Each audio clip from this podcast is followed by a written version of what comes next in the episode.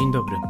Nazywam się Marcin Bielicki, a to jest kanał Popogadanki. Miejsca, w którym posłuchasz o mikroinnowacjach edukacyjnych, które powstały w ramach Centrum Inkubowania Innowacji Społecznych po pojutrze, a które z Twoją pomocą mogą zmienić oblicze naszej edukacji. Posłuchasz tu o darmowych narzędziach i metodach, które pozwolą uczyć innych i uczyć się przyjemniej i przede wszystkim efektywniej.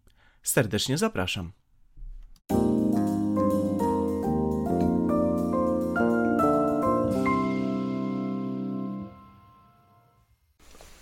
Moją dzisiejszą gościnią jest Katarzyna Jamsa z Fundacji Finway Polska, z którą porozmawiamy o tym, dlaczego czasem warto wyrzucić dzieciaki ze szkół i jakie korzyści może to przynieść. Dzień dobry. Dzień dobry. Kasiu, zacznijmy w takim razie może od tego, jaki problem zidentyfikowałyście i dlaczego warto się nim zająć. Zidentyfikowałyśmy taki pro, problem, jakim jest właśnie brak edukacji outdoorowej, czyli outdoor education e, w polskim e, systemie nauczania. Głównie chodzi o szkoły podstawowe i ponadpodstawowe. Mm, oczywiście widziałyśmy też mały problem e, w przedszkolach, aczkolwiek e, w porównaniu do szkół jest to e, mały problem. O tym problemie też pisze wiele osób, tak naprawdę, ale najbardziej znaną książką jest to książka pani Michalak i Teresy Parczewskiej Nieobecność Outdoor Education w kształceniu szkolnym, na podstawie której możemy wnioskować, że rzeczywiście problem jest. Tam są badania przeprowadzone na sporej grupie nauczycieli mm, głównie szkół podstawowych e, i widzimy tam, że właśnie jedna trzecia e, tych nauczycieli e, w ogóle praktycznie nie zabiera dzieci na dwór w żadnej formie. To w takim razie, dlaczego to jest takie ważne, żeby dzieciaki uczyły się również poza szkołą? E, przede wszystkim dlatego, e, że w dzisiejszych czasach e, zanikają więzi i międzyludzkie, i więzi z naturą. I tak naprawdę edukacja outdoorowa jest po pierwsze taką formą powrotu do tych naturalnych naszych potrzeb, tworzenia właśnie relacji z naturą, relacji międzyludzkich i jakby pomaga nam jakby wrócić do tego, co kiedyś było, a mm, odejść od tego świata szybkiego, gdzie żyjemy w świecie online, doprowadzenia do takiej stabilności, do której tęsknimy. A z Twojej perspektywy, bo ja pamiętam jeszcze swoje dzieciństwo, które nie było wcale aż tak odległe, e, większość czasu spędzało się na dworze.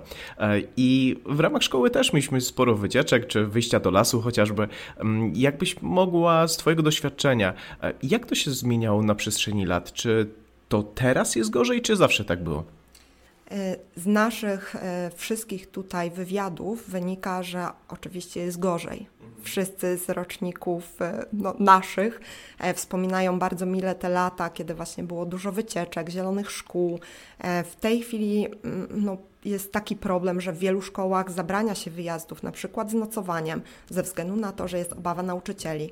No, Obawa zawsze była oczywiście, tylko w tej chwili mamy świat internetu, świat telefonów, gdzie wszystko jest nagrywane, nauczyciele się boją, jest coraz większa jakby nacisk na kontrolę z różnych stron i po prostu w wielu szkołach zostało to zabronione.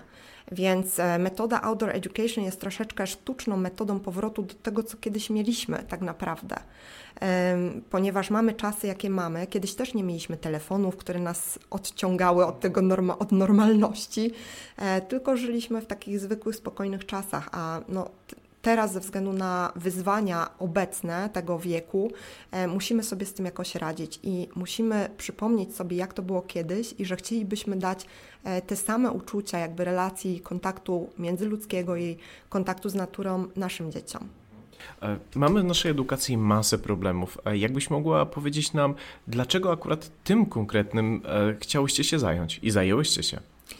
E, dlatego, że sama mam dzieci w wieku szkolnym. E, wówczas, kiedy pisałam projekt, jeszcze też w wieku przedszkolnym, jedno e, z trójki dzieci, i widziałam po prostu, jakie to jest ciężkie, żeby odrywać te dzieci właśnie od życia Y, online, kiedy szkoła jeszcze była też w czasie pandemii, e, tym bardziej tworzona w tej wersji e, wirtualnej, widzieliśmy, jak duża jest potrzeba wyrzucania tych dzieci na dwór. Kiedy czytaliśmy o tym, że przeciętne dziecko spędza mniej czasu na dworze niż więzień, e, osadzony w więzieniu, to już było naprawdę niepokojące. I wówczas, kiedy rozpoczęłam też dodatkowo studia nad, jakby związane właśnie z edukacją outdoorową w Finlandii. Były to studia online, ale w czasach pandemii tylko tak to można było studiować. Dowiedziałam się też o wielu właśnie badaniach, które mówiły o tym, że kiedy połowa społeczeństwa w ogóle globalnego przeniosła się na tereny miejskie, właśnie pojawił się ten problem, problem braku kontaktu z otoczeniem naszym naturalnym, e, gdzie jakby brak relacji z tym na, e, naszym naturalnym otoczeniem powoduje różne konsekwencje, które teraz mamy, jak właśnie zmiany klimatyczne i tak dalej. To już wszystko powiązane ze sobą. No i tutaj do tego właśnie te problemy psychologiczne, psychiczne dzieci e, o których bardzo dużo się mówi, a one również jakby według wszystkich danych biorą się tutaj z tego braku łączności z naturą i braku y, łączności międzyludzkich. W takim razie, przechodząc e, z problemu e, do rozwiązania, e, co możemy zrobić, żeby powrócić do tej natury? Co Wy zaproponowałyście w Waszej innowacji? Jak możemy pomóc nauczycielom przestać się bać i rzeczywiście wychodzić z tymi uczniami częściej? Wiemy, że jest metoda małych kroków. E, dlatego że wielu nauczycieli e, wie o tym, że powinno wychodzić z dziećmi na dwór, ale zawsze e, ogranicza ich ta podstawa programowa, tak mówią, tak twierdzą. I też z badań wynika, że właśnie mm, nauczyciele mm, klas tych pierwsze, gdzie jest e, nauka zintegrowana, nauczanie zintegrowane, e, częściej wychodzą z dziećmi, natomiast ci od czwartej do ósmej klasy coraz rzadziej. I rzeczywiście mm, staramy się pokazać, jak na danym etapie mm, edukacji można wdrażać różne drobne metody właśnie prowadzenia zajęć outdoorowych, Mm, w terenie. I o tym mówimy też właśnie w przewodniku edukacji outdoorowej, gdzie pokazujemy trzy takie główne metody. E, jest to metoda taka najprostsza, czyli ad hoc. Wychodzimy po prostu z dziećmi w ramach tych naszych 45-minutowych zajęć e, może to być najbliższe otoczenie e, szkoły. E, nawet jeśli jest to szkoła na terenie miejskim, podkreślam, możemy znaleźć sobie takie punkty, gdzie właśnie wyprowadzamy dzieci, e, ale mamy wcześniej zrobiony rekonesans, jakie to są miejsca, ile nam zajmuje dojście i tak dalej. To trzeba właśnie mm, zbadać i dobrze zaplanować ta, taką lekcję. Drugą taką metodą są to wycieczki przedmiotowe i jest to uzupełnienie jakby tematu prowadzonego, e, prowadzonego indorowego, e, indorowo, czyli w, wewnątrz e, szkoły. E, a trzecią metodą jest to y, metoda projektów, gdzie najłatwiej właśnie uzyskać y, efekt interdyscyplinarności, czyli korelacji przedmiotowych. Można umówić się z drugim nauczycielem i zaplanować jakieś właśnie wyjście, gdzie wspólnie wyjścia, y, które jakby są realizowane cyklicznie, spełniają jakiś cel ustalony wcześniej edukacyjny. Jasne. Chciałem jeszcze nawiązać do tego, co wspomniałeś wcześniej, bo masz bardzo dużo doświadczeń zagranicznych, w tym przede wszystkim e, fińskich. Mi, e, w związku z tym, że też tam mieszkałem, e, bardzo kojarzy się właśnie wychodzenie na zewnątrz z krajami typu Finlandia, Szwecja, Norwegia. Jakbyś mogła trochę powiedzieć o ich doświadczeniach w zakresie outdoor education? No właśnie, ze względu na to, że nasza rodzina też jest w połowie powiedzmy fińska, czyli mój mąż jest Finem, nasze dzieci wychowane częściowo w Finlandii, częściowo w Polsce. E, widzimy te różnice, że właśnie w Finlandii jest to jakby bardzo naturalne, że wychodzi się na dwór. E, obojętnie jaka jest pogoda, zawsze myślimy tylko o tym, żeby odpowiednio ubrać e, dzieci było szokiem dla mnie, kiedy właśnie lekarze mówili, że nawet jeśli jest minus 20 stopni, oczywiście wyjdźcie z dziećmi. Pada, oczywiście wyjdźcie z dziećmi. E, w Polsce jest troszeczkę inaczej. E, mamy, rodzice są e, przewrażliwieni właśnie na punkcie pogody. Jeśli troszeczkę pada, mówią nauczycielom, że dzieci nie powinny być na dworze.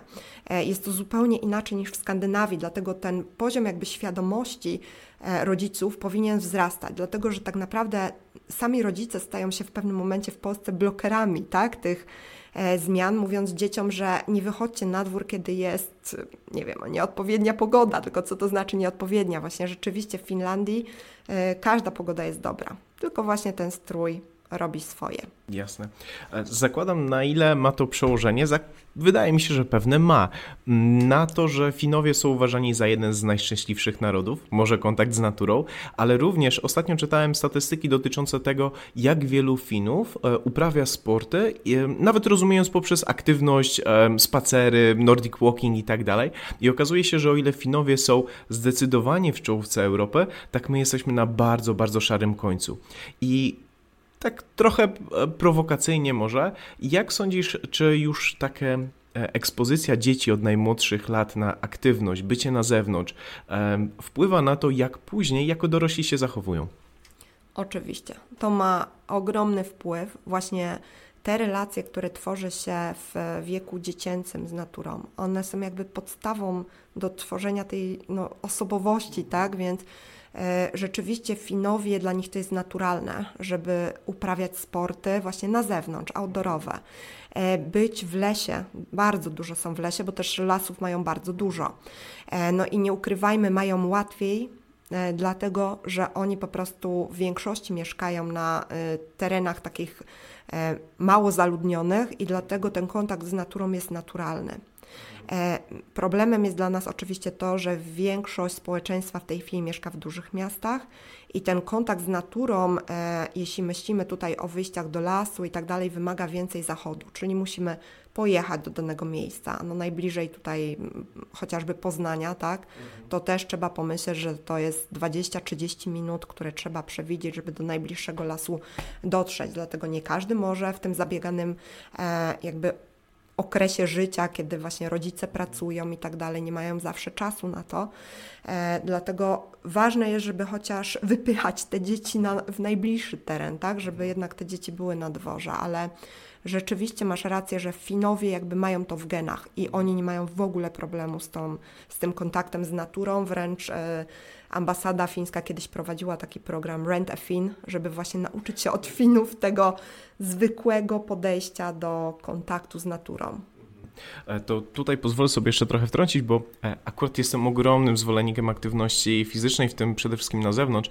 I jakiś czas temu czytałem e, badania dotyczące tego, jak wiele korzyści to niesie dla nas, takich zdrowotnych, że na dobrą sprawę, jeżeli chcielibyśmy zadbać o nasze zdrowie, to nie ma nic lepszego niż wyjście do lasu i jeszcze najlepiej, jeżeli to jest las w górach, bo musi pracować całe nasze ciało, stabilizować wszystkie stawy, ale co ciekawe, też jest to bardzo korzystne dla naszego mózgu, bo z jednej strony doświadczamy dźwięków o częstotliwości miejscowościach, które są całkowicie inne niż te miejskie. Nagle nie mamy tego basu samochodów, tylko mamy e, szum wiatru czy ćwierkające ptaszki, e, a do tego kolor zielony, drzewa i tak dalej nas uspokajają. Nawet Japończycy mają coś takiego, że e, nazywają to kąpielą tak, w lesie. Kąpiel leśny, tak.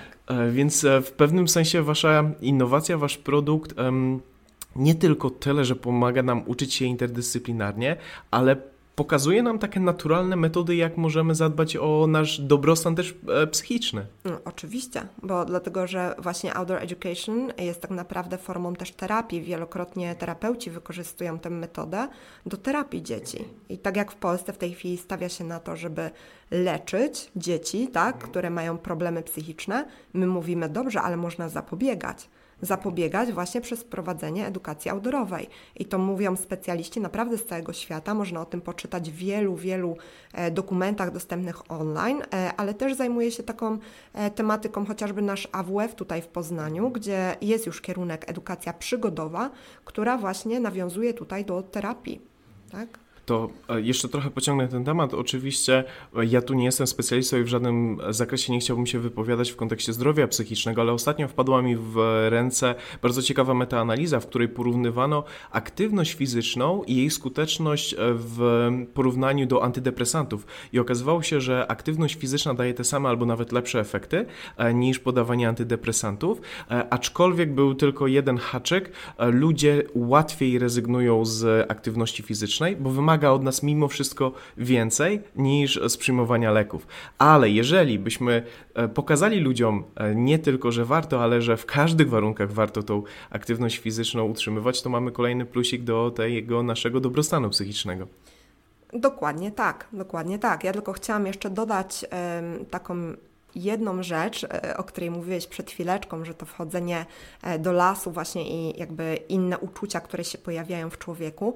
E, my jakby mieliśmy te same doświadczenia z dziećmi, z którymi prowadziliśmy zajęcia pokazowe, znaczy prowadziliśmy te zajęcia pokazowe najpierw dla nauczycieli, jak powinna wyglądać lekcja outdoorowa w terenie i te dzieci właśnie wchodząc do lasu najpierw mówiły ojej, tu będą kleszcze, ojej, tu się pokujemy.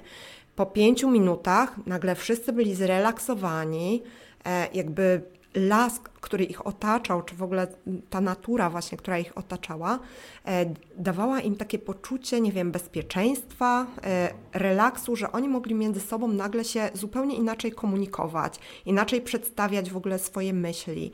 E, to było niesamowite. Nawet nauczyciele mówili, że nie spodziewali się, że prowadzenie zajęć właśnie w lesie, co jest jeszcze lepszą formą niż zwykłe wyjście obok szkoły, bo oczywiście las to jest wymagające, ale daje naprawdę o wiele więcej korzyści. E, właśnie tutaj byli bardzo zaskoczeni e, tym, e, jak można jakby, jakby w prosty sposób pielęgnować wzrost kompetencji miękkich, czyli właśnie komunikatywność, kreatywność, zespołowa, zespołowość. Także jak najbardziej. To w takim razie e, mówimy dużo o tym, żeby e, dzieci wypchnąć do lasu, tak potocznie, ale bardzo pozytywnie. Jakbyś mogła opowiedzieć w takim razie bardziej praktycznie, e, jak taka lekcja może wyglądać? Mówiłaś o tych trzech ścieżkach, ale e, jakbyś mogła podać taką wersję minimum lekcji i wersję maksimum e, takiej lekcji realizowanej w ramach e, Outdoor Education?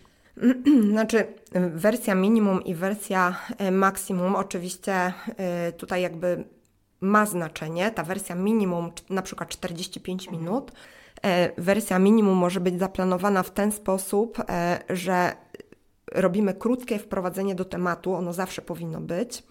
E, następnie ta część taka mm, kulminacyjna, nazwijmy to, czyli te takie 30 główne minut poświęcamy właśnie tematowi zajęć, ale w powiązaniu właśnie E, w pracy zespołowej, e, gdzie mamy też możliwość komunikacji, czyli cały czas myślimy o tym, jak e, powinny tutaj być wkomponowane jakby te elementy miękkie również do naszego tematu.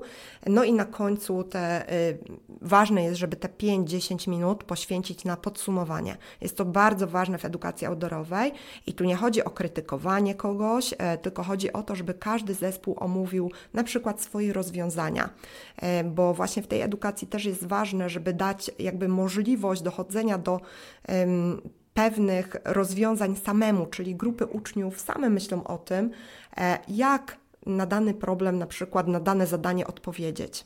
To tutaj w e, kontekście tej refleksji, e, w momencie, gdy pracowałem w Finlandii, bardzo mocno rzuciło mi się w oczy i teraz jestem też ogromnym fanem tego, że uczy się w jaki sposób właśnie prowadzić taką refleksję i zespołowo, i samemu ze sobą, e, szczególnie w kontekście tego, że za jakiś czas e, wychodzimy z systemu edukacji formalnego e, i to, czy jesteśmy w stanie analizować, jak myślimy, czego się uczymy, analizować to, analizować w takim sensie refleksji naszego życia, bardzo mocno nam później pomaga w takim rozwoju holistycznym przez całe nasze życie. I to, co jest bardzo ważne w tym, co powiedziałaś, moim zdaniem, jest to, że uczniowie sami dochodzą do rozwiązań, a później pomagamy im e, nauczyć się, w jaki sposób o tym myśleć i jak tą wiedzę analizować, utrwalać.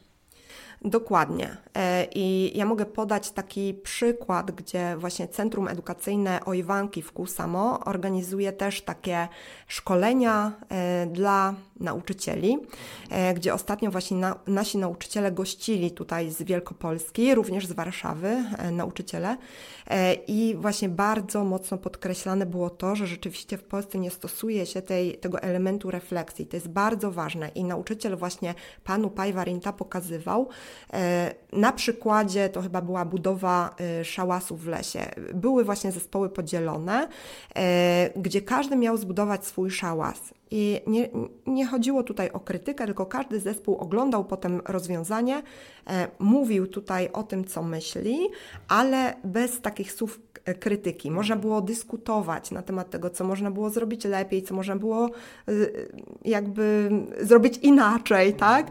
E, ale to było bardzo konstruktywne i każdy naprawdę zapamiętał takie fajne mm, elementy z tego, z tego podsumowania, czyli z refleksji. To jest ważne, bo przez tą refleksję zapamiętujemy e, jakby rzeczy, myślimy o tym, co można zrobić lepiej w kolejnym na przykład podejściu do tematu.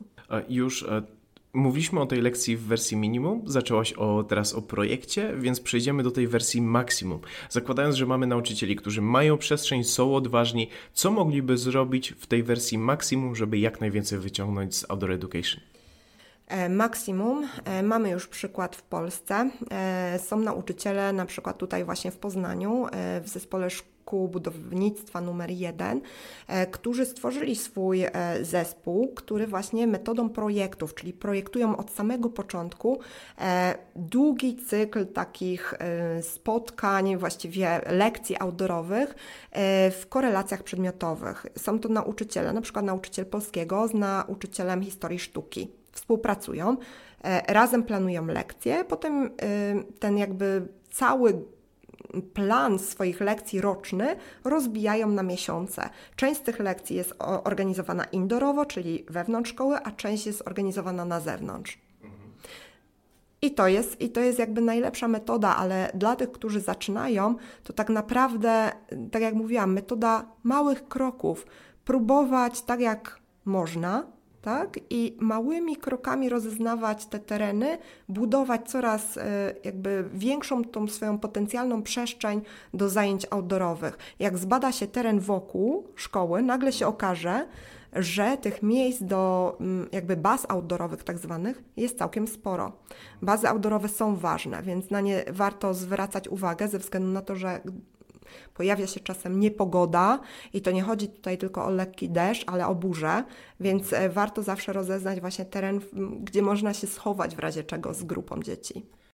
Cały czas mówimy tutaj o rzeczywistości szkolnej, ale coraz większe znaczenie nabiera w naszych realiach edukacja domowa. Zastanawiam się, czy w edukacji domowej właśnie również rodzice chociażby mogą korzystać z Waszych materiałów, z tego podręcznika, żeby swoje dzieci w taki sposób uczyć.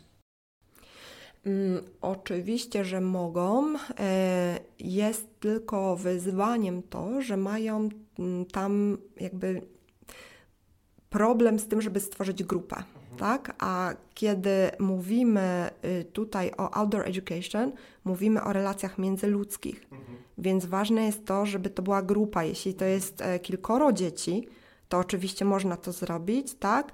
Ale jeśli mamy jedno dziecko, no to możemy część tego zrealizować i tu mówimy o relacjach z naturą, ale relacji międzyludzkich już będzie ciężko, bo to chodzi o relacje między rówieśnikami. No i tego tu nie zapewnimy to teraz mi przyszły do głowy dwa pomysły, które chciałbym z Tobą e, skonfrontować. E, pierwszy jest taki, mamy grupę znajomych rodziców e, i powiedzmy wszyscy mamy dzieciaki w podobnym wieku, plus minus dwa lata, dajmy na to. Czy planując im na przykład aktywny wypoczynek, moglibyśmy zebrać piątkę, szóstkę takich dzieci i stwierdzić, że zamiast po prostu iść na wycieczkę do lasu, to dajemy im od razu zadanie outdoor education, na przykład budowę tego szałasu. Mm, oczywiście, że tak. E, my z grupami właśnie pozaszkolnymi, właśnie tutaj całe rodziny e, przyjeżdżają, mamy takie swoje centrum e, jakby edukacji outdoorowej niedaleko Poznania, gdzie właśnie takie rodziny przyjeżdżają i pokazujemy im, jak to można zrobić w bardzo prosty sposób, właśnie stosując tutaj scenariusze edukacyjne.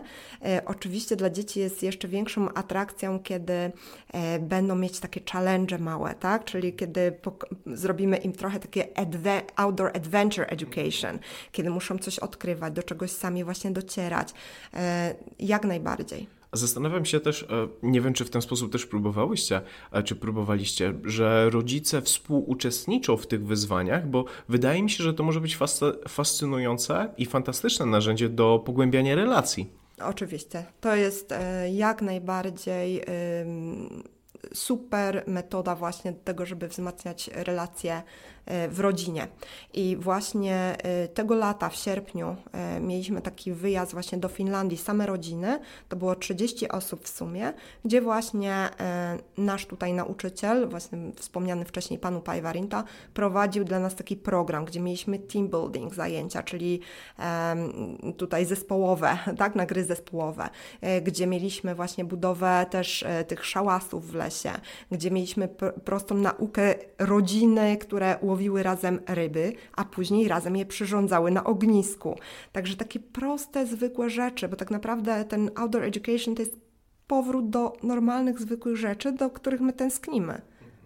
E, tak jak słucham tego, co mówisz, to jest tu niesamowicie dużo kompetencji, umiejętności, korzyści wynikających z outdooru e, i tak naprawdę to trochę od kreatywności nauczyciela w pewnym stopniu zależy, jakie treści będzie w stanie przekazać, a jednocześnie sama metoda sprawia, że Musimy wykorzystywać całe nasze ciało, e, więc chociażby połączenie między naszym mózgiem a naszymi mięśniami. Budujemy relacje. E, mamy też e, tutaj ogromne korzyści związane z szeroko rozumianym dobrostanem psychicznym. Wszystko brzmi cudownie. Ale chciałbym też odwrócić tą monetę i zapytać w takim razie, jakie wyzwania przed nauczycielem mogą stać i co wy, jeżeli zrobiłyście coś w waszej innowacji, co może pomóc mu te wyzwania przezwyciężyć. E, już mówię, wyzwaniem dla nauczycieli jest często e, to, e, że właśnie chociażby ta niepogoda, ale też brak jakby wiary we własne kompetencje często. To ja myślę, że to trzeba głośno powiedzieć, dlatego że póki jesteśmy w sali, w klasie, możemy wspierać się różnymi mm, materiałami. Kiedy jesteśmy w terenie, no tu już e, często padają różne dodatkowe pytania, musimy improwizować. Nie każdy nauczyciel jest gotowy na właśnie tego typu pytania i gotowy na odpowiadanie na nie. Dlatego widzieliśmy e, bardzo dobry jakby efekt tej interdyscyplinarności, kiedy dwóch, trzech nauczycieli jedzie razem. Oczywiście mają wtedy większą grupę, ale tą grupę dzielą na podgrupy. Oni mogą siebie razem wspierać. Lub kiedy jest na miejscu na przykład y, jakiś drugi dorosły człowiek, który ich wspiera merytorycznie lub chociażby tutaj i jeśli chodzi o nie wiem, spoglądanie na tą całą grupę, jeśli chodzi o bezpieczeństwo, tak? Więc oni, jakby to jest e, dobry e, moment na to, żeby wspomnieć, że jakby współpraca z innym nauczycielem jest bardzo istotna, czy y, też sieciowanie, bo nie, nie zawsze to musi być drugi nauczyciel, bo nie zawsze każda szkoła może sobie na to pozwolić, y, ale można się wspierać chociażby taką pracownikiem lasów państwowych, y, pracownikiem jakiejś, jakiegoś stowarzyszenia, jakiejś fundacji współpraca z harcerstwem. E, są różni wolontariusze, którzy też zajmują się wprowadzaniem właśnie edukacji, no, nie, nie, nazywają tego może edukacją outdoorową, ale są powiązani. Także rozpoznanie tych partnerów lokalnych jest bardzo ważne. Wtedy naprawdę na, nauczyciel nie boi się, dlatego że ma jakieś tam wsparcie. E, a ci, którzy wychodzą na 45 minut w, e, gdzieś tam wokół terenu szkoły organizują zajęcia, tam zazwyczaj nie ma takiego dużego problemu, ale właśnie jeśli chodzi o jakieś wyjazdowe, gdzie trzeba więcej właśnie informacji przekazać dzieciom, jeszcze często takich bardzo ad hoc informacji, to, to jest wyzwanie dla nauczycieli, ale jeszcze bardzo ważne, co jest takim stoperem, to są rodzice. E, wszyscy jakby y, nauczyciele podkreślają, że rodzice naprawdę potrafią y, demotywować. Mówią, dlaczego tyle na dworze, to jest za dużo, to jest strata czasu. No i tu jest bardzo ważna właśnie rola PR-u, czyli takiego uświadamiania rodziców, że to my krzywdzimy dzieci, jeśli zabraniamy im być na dworze, tak? Bo lekko pada, no pamiętajmy rodzice, że przygotować dzieci na wyjście na dwór to jest zapewni, zapewnić im odpowiedni ubiór. Oczywiście nauczyciel e, ma też obowiązek informowania, że na przykład będą dłuższe zajęcia na dworze. I wtedy właśnie w przewodniku chociażby możemy wyczytać, że e, w scenariuszu takim edukacyjnym można zamieścić informację o tym, że proszę przygotować dzieci, żeby miały czapki, rękawiczki, bo rzeczywiście jeśli są zajęcia na przykład organizowane w październiku późnym czy listopadzie, to brak czapki czy brak rękawiczek, czy odpowiedniego obuwia lub stroju w ogóle potrafi no, totalnie zepsuć zajęcia w terenie. E, rozmawiając o zajęciach zepsutych, ale również tych, które mają e, odniosły sukces, e, chciałem posłuchać o Twoich doświadczeniach, może nawet nie tyle Twoich, ale o doświadczeniach innych osób, które wdrażały już outdoor education, no bo Ty jesteś specjalistką w tym zakresie, ale nauczyciele, którzy korzystali już z Waszego produktu, z Waszych scenariuszy, jakie głosy do Ciebie wracają? E, bardzo pozytywne głosy wracają, bo na początku nauczyciele, którzy w ogóle nie mają jakby doświadczenia w prowadzeniu, e, w prowadzeniu zajęć outdoorowych, oni rzeczywiście muszą się wspomagać scenariuszami. E, ale za chwilę jakby rozumiejąc, na czym to polega, budują już własne scenariusze.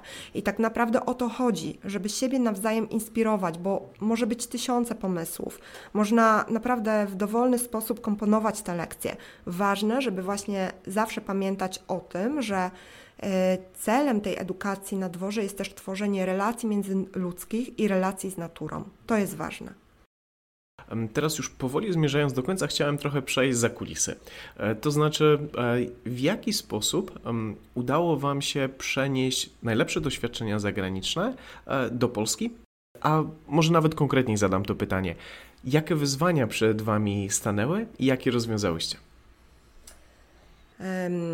ok, mieliśmy właśnie wyzwania te, o których już tutaj mówi, mówiliśmy i tak naprawdę to była nasza odpowiedź, czyli strach przed prowadzeniem zajęć samemu.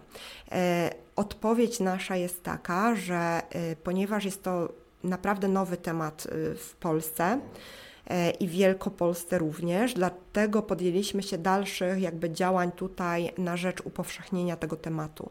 E, zaczynamy cykl szkoleń dla nauczycieli i dla dyrektorów. E, właśnie niebawem mamy dla całej gminy Stwarzęc szkolenia i chcemy zrobić rzeczywiście ten efekt kuli śniegowej, że jedni nauczyciele, którzy w to wejdą, ponieważ jest to jakby też nauczanie przez doświadczanie, e, ci, którzy doświadczą tej edukacji outdoorowej, już zachęcają kolejnych nauczycieli do tego. I o to nam chodzi. Dlatego wiem, że musimy działać i barierą jest też dla nas właśnie e, to, że wszyscy uważają, że tak naprawdę ich szkoła już to robi. Oni nie potrzebują e, jakby większego tutaj uświadamiania. W momencie jednak, kiedy biorą udział w takich zajęciach i widzą, jak to naprawdę wygląda, mówią, no tak, tego rzeczywiście brakowało, bo brakuje nam takich ram, e, określenia, jak ten nasz outdoor education w szkole rzeczywiście wygląda, żeby to nie była jedna trzecia e, nauczycieli, która w ogóle nie ma zajęć na zewnątrz, tylko żeby to była, nie wiem, jedna żeby w ogóle nie było nauczycieli, którzy nie prowadzą e, zajęć e, tutaj na dworze. E, więc to uświadamianie chyba jest odpowiedzią naszą i właśnie prowadzenie zajęć też cyklicznych dla nauczycieli, czyli train the trainers, ale też prowadzenie zajęć w terenie najpierw z doświadczonym nauczycielem i właśnie ze wsparciem, a następnie nauczyciel już jest sam gotowy prowadzić te zajęcia. Odważa się w takim razie stwierdzić, że rozpoczęłyście pewnego rodzaju ruch społeczny w polskiej edukacji, jeżeli chodzi o zmianę i wrzucanie dzieci poza mury szkół. Y, mo można tak powiedzieć, że dokładamy jakby swoje do tego, dlatego że jest nas więcej w całej Polsce. Jest to wiele organizacji i bardzo się cieszymy, że właśnie Mazowiecki Kwartalnik Edukacyjny ostatnio opublikował e, tutaj wiele ciekawych artykułów na temat e, rozwoju edukacji outdoorowej w Polsce. Warto się z nim zapoznać. Jest to e, Meritum 2, tak, numer 69 2023. Można go znaleźć tutaj właśnie w, no, online, w materiałach online e, i będzie też, odbędzie się niebawem e, duża konferencja poświęcona edukacji outdoorowej, gdzie wszyscy ci, którzy e, jakby dbają o to, promowanie edukacji outdoorowej w Polsce, pojawią się, jest to 22 listopad tego roku. Także serdecznie już w tej chwili zapraszamy i wspólnie budujmy tę świadomość, rozwijajmy no, zdrowie naszych dzieci, ich miękkie kompetencje, relacje z naturą, także wspierajmy to. To tak naprawdę było doskonałe podsumowanie. Nawet nie wiem, co jeszcze mógłbym do tego dołożyć, e, więc ja tylko serdecznie zapraszam Państwa również na konferencję i do tego, żeby zapoznać się e, z materiałami przygotowanymi e, w zakresie Outdoor Education po polsku. Moją gościnią dzisiaj była Katarzyna Jamsa, współautorka właśnie innowacji Outdoor Education po polsku z Fundacji Finway Polska. Serdecznie dziękuję. Do usłyszenia. Dziękuję bardzo. Do usłyszenia. Tę i inne bezpłatne innowacje, które powstały w ramach projektu Po pojutrze 2.0 Kształcenie, współfinansowanego ze środków Europejskiego Funduszu Społecznego w ramach programu operacyjnego Wiedza, Edukacja, Rozwój, znajdziesz na www.popojutrze2.pl w zakładce Innowacje. Serdecznie zapraszamy.